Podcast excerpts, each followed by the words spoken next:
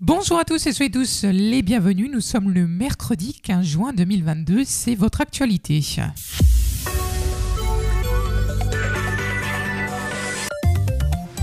Et on aura encore beaucoup trop chaud avec beaucoup de soleil. Il y aura quelques nuages sur les reliefs, surtout sur la matinée.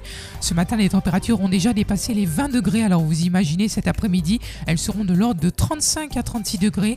Pensez à fermer vos habitations pour garder le frais à l'intérieur. Et c'est une vague de chaleur qui s'installe dans le sud de la France. Les températures sont déjà beaucoup trop élevées pour la saison et cela va s'empirer dans les jours qui viennent. Nous frôlerons les 40 degrés ce week-end dans le Vaucluse. Alors euh, cette vague de chaleur qui touche tout le sud de la France, le gouvernement débloque 500 millions d'euros pour créer des îlots de fraîcheur en ville. Car en ville, eh ben, il fait plus chaud naturellement que dans les campagnes qui l'entourent. Alors quelles sont les, les solutions Margot Turgis? Pour permettre aux habitants des villes de mieux respirer, le plus simple, c'est de remettre du vert dans le paysage en plantant arbres et plantes sur les places, trottoirs et dans les espaces verts. Certaines collectivités vont encore plus loin en proposant de créer des micro-forêts en ville. En clair, planter plusieurs arbres sur un espace réduit. En plus de ces solutions végétales, d'autres pistes existent comme installer des brumisateurs publics, repeindre les toits ou murs des bâtiments en blanc pour réfléchir la lumière du soleil ou encore changer le revêtement des sols dans les cours d'école, par exemple. Mais se rafraîchir dans la fournaise urbaine, c'est déjà possible grâce à des îlots de fraîcheur naturelle, c'est-à-dire des endroits déjà protégés de la chaleur, les parcs et jardins, bien sûr, mais aussi les piscines municipales, les bibliothèques, les musées et même les lieux de culte. Et à la chaleur s'ajoute le manque d'eau. Le niveau euh, dans le bassin de la Durance, c'est très préoccupant. La faute au manque de pluie, bien sûr, mais aussi au manque de neige cet hiver. Le lac de Serpenson a été très peu alimenté. L'offre en eau est donc réduite, alors que les besoins sont immenses du côté des agriculteurs. Le syndicat mixte de la Durance a réuni hier les collectivités et les acteurs qui dépendent du bassin, avec un objectif se partager l'eau, comme le souligne Philippe Picon, le directeur du syndicat mixte en eau de la Durance. Une année normale, entre guillemets, bah, le stock de neige est suffisant pour largement remplir le lac de Serponçon et, il se remplit jusqu'au début de l'été, et ce qui permet d'assurer à la fois l'irrigation en basse durance et à la fois de maintenir une côte qui permette des activités touristiques autour du lac de, de Serponçon. Cette année, il n'y a pas assez d'eau pour euh, satisfaire tous ces besoins.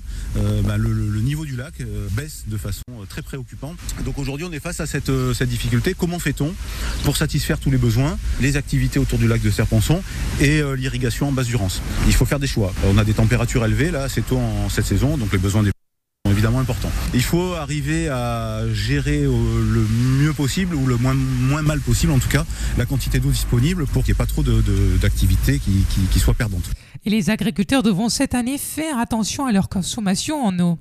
Le risque d'incendie est important en ce moment en Vaucluse. Hier, un feu de broussaille a ravagé 5000 mètres carrés à Ville-sur-Ozon, route de Saône, et à Bolène, un autre feu a détruit 60 mètres carrés de végétation impasse de l'hippodrome. Mais les flammes euh, ont, touché une ligne, ont, ont touché une ligne électrique.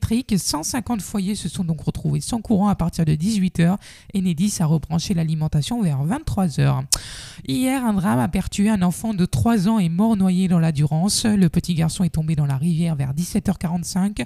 Son corps a été retrouvé euh, dans l'eau à 100 mètres de son domicile. Les pompiers ont euh, envoyé une équipe de sauveteurs aquatiques, mais ils n'ont rien pu faire pour réanimer l'enfant.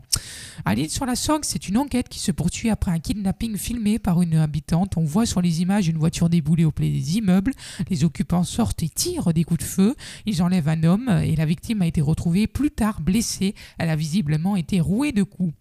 Et ce dimanche, on vote pour le second tour des élections législatives. Cinq circonscriptions dans le Vaucluse, cinq duels au deuxième tour avec à chaque fois un candidat du Rassemblement national. Il sera face à un candidat de la gauche dans la première circonscription et face à des candidats de la majorité présidentielle dans les autres. Vous retrouverez les résultats du premier tour sur notre site internet ainsi que du deuxième tour sur Et si vous êtes adepte des randos, savez-vous euh, ce qu'il faut faire quand on croise un patou? Vous savez, ce gros chien qui protège les troupeaux et qui peut être agressif s'il ressent du danger. Non, vous ne savez pas? Eh bien, vous pouvez donc suivre la formation qui vous est proposée par le Parc naturel régional du Ventoux, qui vous rappelle les bons réflexes. Euh, et cette formation se déroule aujourd'hui, Jean-Michel Leray. Aujourd'hui, Jean-Michel Leray. Le patou ne craint ni l'ours ni le loup. Au sein d'un troupeau, il devient le garant de sa sécurité, Baptiste Montesilos, qui organise cette formation pour le parc du Ventoux. Le chien, il va dire qu'il grandit dans le troupeau, il s'identifie en tant que membre du troupeau, auton finalement. il est là pour défendre le troupeau contre l'ensemble des choses que lui euh, estime être une menace. Voilà. Et donc en fonction du comportement qu'on peut avoir, le chien, le patou, peut nous identifier comme étant une menace. Après, c'est lié aussi à l'état du patou, hein, s'il est particulièrement fatigué, s'il a eu des nuits difficiles parce qu'il y a eu pas mal de présence de loups, par exemple. Forcément, le lendemain, le chien va être plus fatigué, plus irritable, etc. Aller vers le troupeau, s'approcher du patou, les exemples de ce qu'il ne faut pas faire ne manquent pas. C'est un exemple qui nous a été remonté de situations problématiques, ne jamais s'approcher du troupeau, ne jamais saisir des agneaux, par exemple. Je sais que ça a déjà été le cas de personnes qui ont eu des soucis avec un chien de protection parce qu'une personne avait saisi un agneau pour le montrer à ses petits-enfants. Ce genre de comportement-là qu'il faut absolument éviter. Si on est accompagné d'un chien, le tenir en laisse et ne jamais le, prendre dans ses bras parce qu'on devient automatiquement la cible entre guillemets du patou, donc ça, ça peut être ça peut être dangereux. Vraiment prendre un comportement euh, nonchalant, bailler si, si on en est capable par exemple, ça détend le chien et ça montre qu'on n'est pas une menace. Une éleveuse et une ingénieure spécialiste du monde pastoral donnent donc cette formation de prévention d'une durée de deux heures ce mercredi à Carpentras. Et je vous rappelle également que 520 000 lycéens planchent depuis ce matin sur l'épreuve tant redoutée de philosophie dans un contexte de vague de chaleur exceptionnelle. Trois sujets, deux dissertations et un commentaire de texte sont proposés aux candidats qui ont 4 heures pour euh, leur rédiger sur leur copie. On leur souhaite bien évidemment une bonne chance à tous. Et pour euh, votre météo euh, ben, de ce jour, ça sera du beau, mais même du trop chaud en fait. Pour les normales de saison, ça sera du trop chaud. Ils annoncent 36 à 37 degrés en pleine pour avoir un petit peu de fraîcheur, il faudra monter du côté de Sceaux avec 31 degrés. Bon, ça sera un petit peu mieux. Ou alors, euh, côté du Mont Ventoux, euh, on aura euh, tout simplement 21 degrés au sommet. Donc, ça sera déjà plus facile pour supporter la chaleur. Voilà, sinon, partout ailleurs, avoir un petit peu de nuages en fin de soirée pour un petit peu rafraîchir l'atmosphère. Mais sinon, c'est de très haute température, 36 à 37 degrés en pleine.